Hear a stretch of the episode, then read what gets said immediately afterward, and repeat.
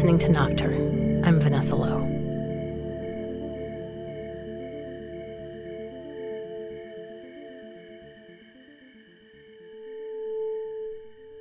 Traveling at night as a passenger is an act of trust.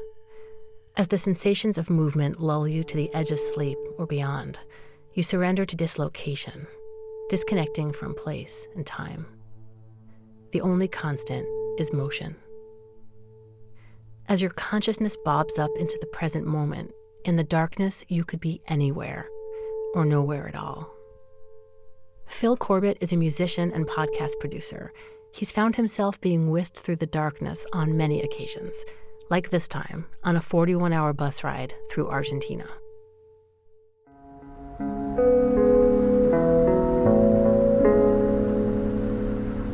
It's 2 a.m., pouring rain, in the downstairs floor of the bus is covered in water.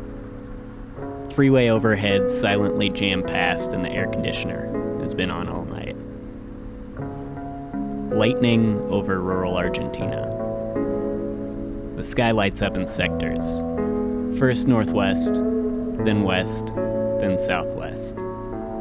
I can't see east. It's 41 hours from Buenos Aires to Sao Paulo. We stop in a rest stop with a full buffet. I get coffee. There's a dog in the immigration office. We drink wine on the bus and I fall asleep. I have a dream I'm in a different bus in a different place, still heading north. Then I have a dream I'm on this one, but I realize it's a dream and I'm stuck sleep paralysis. I'm awake but can't move or open my eyes. I start by wiggling my toes, and then my fingers, feeling the weight of my head pushing down on my teeth. My leg slides off the seat and I wake up. I'm awake now. Careening.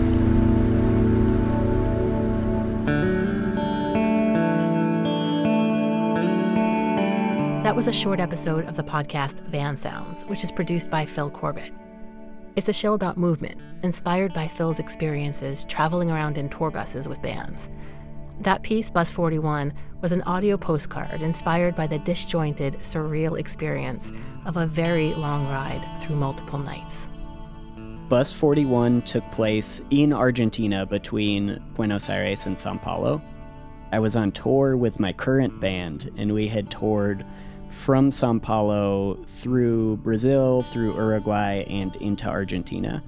And for the most part, we took public buses the whole way. So we would get to a town, play a show, get enough money to buy bus tickets to the next town, and then wake up in the morning and go get bus tickets and then go that way. When we got to Buenos Aires, we were talking about taking flights back, but they were so expensive, and we were like, you know what, we have four days before our next show, let's just get a bus up there. And so they were pretty cheap, but they also took 41 hours to do that whole ride. And so we like went to this pizza restaurant. We ate as much pizza as we possibly could because we knew we were going to be eating like snacks for the next 2 days.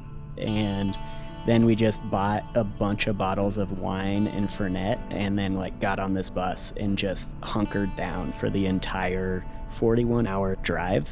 And yeah, it was really surreal because that first night I, I had that moment of waking up in a place that I didn't recognize and it was pouring rain and like the thunder was just crazy. Like you could hear the thunder in the bus and the lightning was just showing these big expanses of land where there weren't mountains around or anything so it like flash and you could just see the horizon like as far as your eye could see. And it was really really disorienting. And it was just a really beautiful moment that would kind of go in and out of being really uncomfortable and really like punishing. Because we were on it for two nights. So you know like i slept through two different nights on one bus we like entered a box and then got out of the box in another country two days later. It was it was really bizarre. it sounds kind of cheesy, but it, it felt like my entire life was in the bus. Like waking up multiple times and being in the same chair in a bus was like, oh man, this is just gonna happen forever.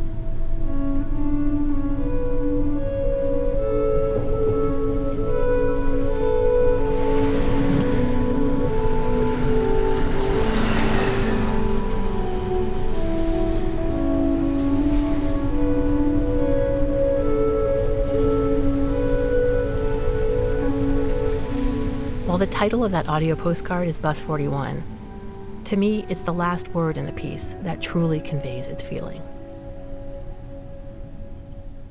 The last word is careening. So, like, to careen. Yeah, the word careening, I think, really just captured what was happening for that whole trip, where it was so calm and quiet inside, but knowing that the bus was flying down the freeway at like 70 miles an hour just felt like being shot down this this tube and you're just kind of like sitting there calmly while you're just flying through this new place. Careening is sort of passive too. Like it's not as you don't really careen on purpose, you know? You like you're kind of you're you're careening when you're sort of out of control. We were at the whims of some other forces that we couldn't quite explain or understand. And I, I mean, I think that's a big part of of travel, and especially traveling with bands, is like you just kind of you you need to get to the next place, so you just kind of let things happen and you just go. Phil has played with lots of different bands and also helped in supporting roles when needed. It was on his first big tour in 2011 that he discovered the unique dislocated quality that is distinctive to band travel. I had been touring with a band called Cobra Skulls, and I was just their merch guy. And they were getting kind of big. They were sort of doing well. So at this point, they had a shuttle bus, and it was kind of like an airport shuttle. And they had just a few seats in there, and then they had fixed it to where there was a loft in the back. So you could sleep up on top of the loft above all the gear. And so I'd finish merch for the night. We'd be in some town and I'd finish selling and then putting away all the merch. And most of the time, most people in bands seem to be total night owls. So they would hang out and talk to the venue owner or talk to fans or hang out with old friends or whatever. And I would typically just go back and fall asleep in the van right then because I'm not generally up super late. And so I'd fall asleep, and one of the guys, he was just completely nocturnal and he would stay up all night and then sleep all day. And so after everybody hung out, he would just drive to the next city or halfway to the next city. And so I'd be asleep and everybody would pile in and he'd start driving and I, it, I would wake up at like two or three, sometimes four in the morning. And we would just be on some part of freeway that I just didn't recognize at all, in some part of the country I didn't recognize at all, in a time of night that I didn't recognize at all. And it was just this really beautiful, surreal moment to wake up into. And I would just look forward to that every night, just would look forward to waking up into this weird place that I didn't understand.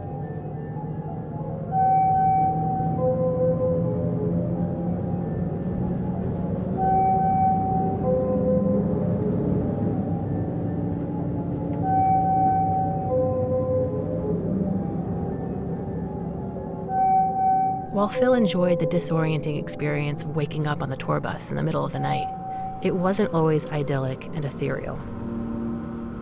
There were a few nights where I woke up and it wasn't beautiful. There were a couple nights where, I mean, it was, you know, four people living in a bus together, so I'd wake up to like a shouting match or like an argument sometimes. Um, and so that would be like this really weird experience too, like waking up into an argument that your friends are having. And occasionally, like, I wouldn't wake up in the middle of the night, so I would wake up after we had parked, and it would be like before sunrise, and it would be like some weird rest stop that I didn't know what state we were in. I wouldn't know what town we were in. And it was really disenchanting sometimes to wake up in a rest stop that had like a McDonald's and, you know, an Arco or whatever, a travel plaza of some sort, and kind of realize like I could be in Louisiana right now or I could be in Maine. Like it could be anywhere. But most of the time, I remember just sitting there up on the loft because I would I would wake up and kind of be wide awake from adrenaline and just feeling kind of crazy and I would wake up and sit on the loft and just watch through the giant shuttle bus windows because the whole walls were just windows. And when you're on the freeway and like the back roads late at night, it's just really cool. Like you get this huge, expansive view. It's like being in a convertible or something. And all of the lights would just be like streaming by, and it felt so unreal. Like it felt like being in a spaceship or something. And I knew that the only way that that was possible was if I was a passenger. Like I couldn't make myself be in that position, you know? Like I could only wake up into it and that that was what was so interesting about it and so beautiful and i think that that just like lodged itself into my brain like this incredible feeling of movement in an unfamiliar place and that just like stuck with me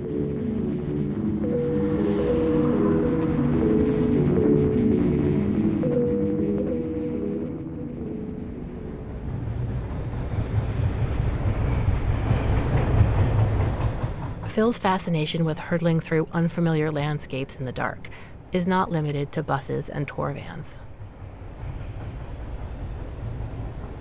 I think one of the coolest experiences I had at night was hopping a freight train across Nevada. It's incredibly dangerous. Because, I mean, basically, it's a giant, like, many, many ton piece of metal that just like hurls down these like tiny tracks at you know 60 miles an hour sometimes more. And i mean anything it touches like it would just destroy. Like you, you've probably seen like cars and stuff that are hit by trains like they're gone. They just are completely obliterated. And like that happens to people that are trying to like hop trains. That happens to anything that gets in the way of a train is like just doomed so trying to, you know, jump onto one, even if it's like sitting still at the time, is like wildly dangerous. It was like years of daydreaming about riding freight trains.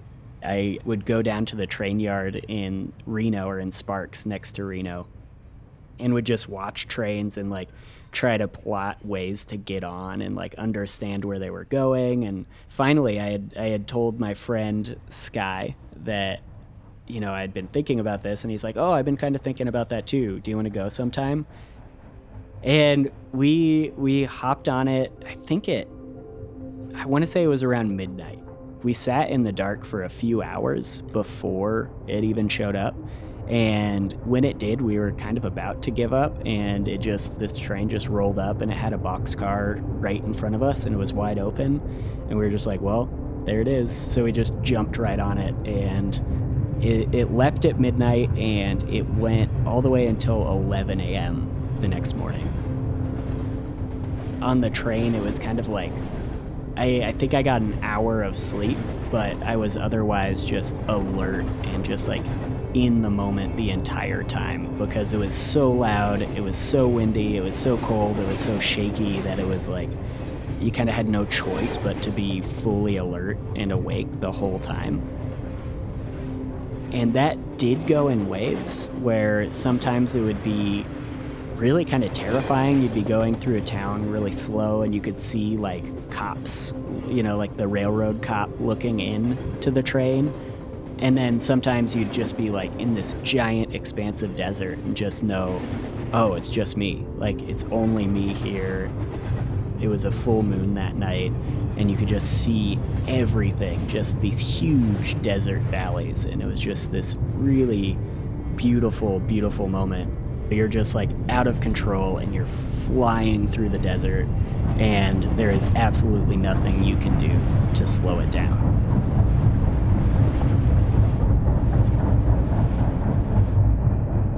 It was so romantic and so magical, but also so punishing that it was kind of the right amount, like, to make me love it and know that I probably wouldn't be doing it a bunch.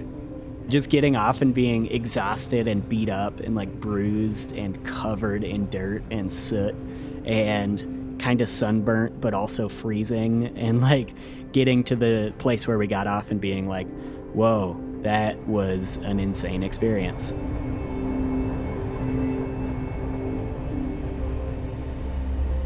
The hunter's moon hangs behind the black barbed wire on a chain link fence. It's bright out. As we step from the cover of trees, a gas station billboard illuminates us like prison escapees. The freeway behind us breathes with activity. A man in a white truck pulls by. He's looking for us, but he sees nothing. We jog to an embankment and lay face down. Tonight, we're hopping a freight train.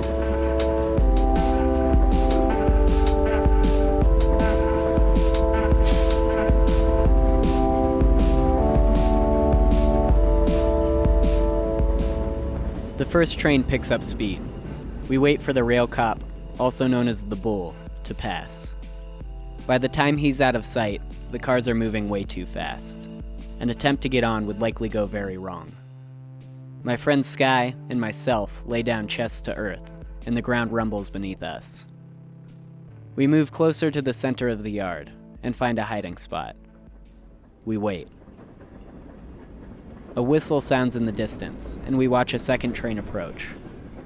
It shoots by without slowing, so we resign to our hiding spot in the bushes. We wait. Two hours pass, and we hear footsteps near the tracks.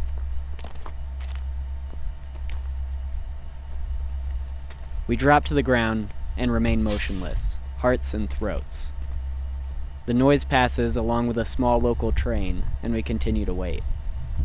They say most of train riding is waiting. Cold starts to set in, and we consider calling it a night. The lights begin to approach. We crouch behind the plants and watch the engine pass at a crawl.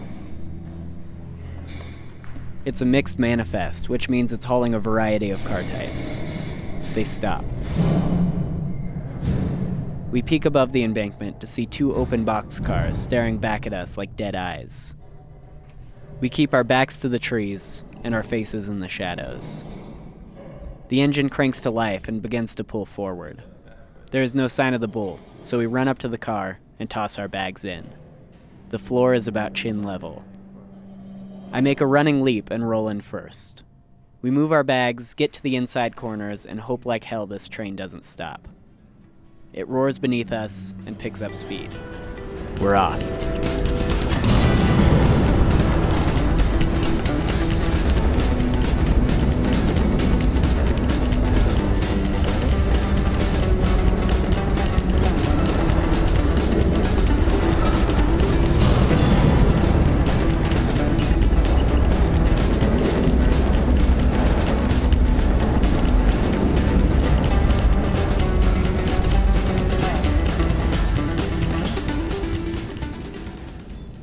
Adrenaline reaches the tip of every vein as we leave town under high clouds and low winds. The tracks follow the Truckee River for a few miles before forking off to find the river's terminus at Pyramid Lake. We watch Fernley through the boxcar door, the last town between Reno and open desert. It's about 2 in the morning and we sit silently watching the state pass. We're powerless. We're the fleas on the back of a giant. We're along for the ride, whether we like it or not.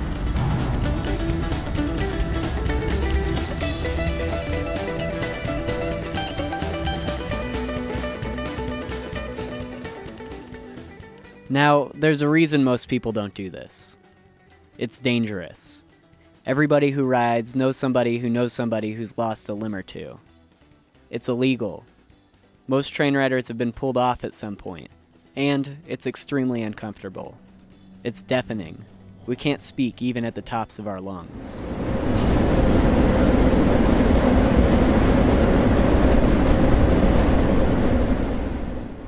It's cold as hell. Fortunately, the wind doesn't reach the front half of this car, but the temperature soon falls below freezing.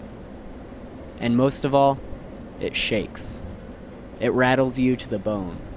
Your body is tossed from side to side and occasionally thrown back and forth without warning.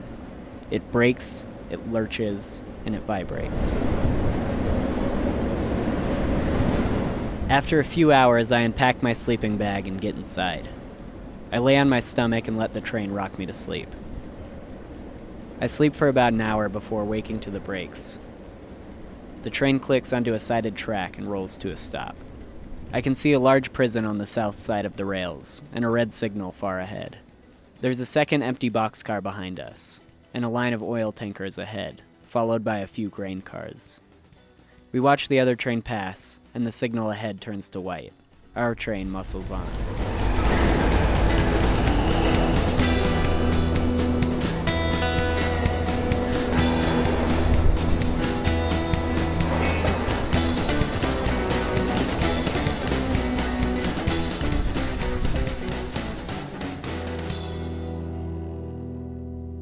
Move to the door and sit cross legged, staring at the countryside.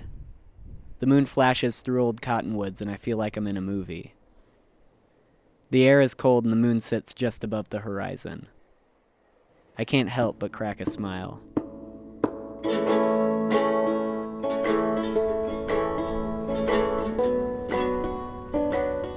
To ride a freight train is to experience America in one of its rawest forms. Billboards are not geared toward the train rider. The tracks run through the rough parts of town, through backyards, through forgotten plots of land. There isn't the ultra clean veil that masks the driver, the airline passenger, or even the hitchhiker. The smooth freeways and shiny fast food dining rooms are replaced with dirt and abandoned industrial buildings. The landscapes aren't packaged, and you see them as is.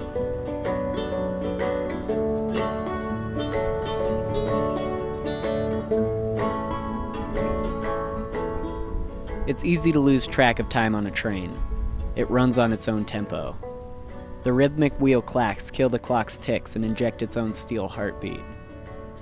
We exit Canyonlands and the bridges zigzag over the river before splitting and running parallel to acres of farmland. We watch farmers and tractors and see the rundown side of small desert towns wake up. I see a road sign that claims Elko is 16 miles ahead, we approach and pass Elko proper before we start to slow down. We see the perfect hop out spot, but we're still barreling along. I see the bull, call the sky, and we push our backs against the inside wall. I peek after a few minutes to see an active construction site.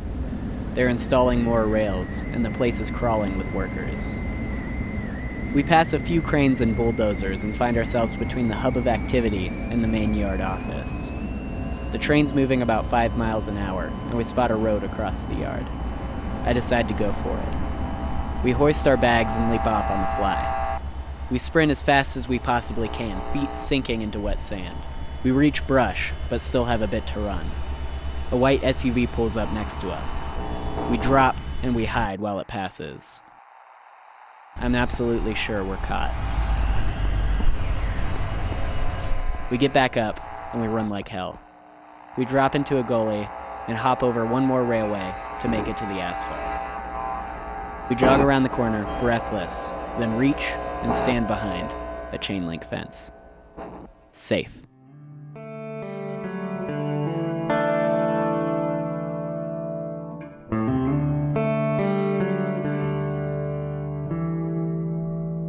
That was Freight Train from the podcast Van Sounds.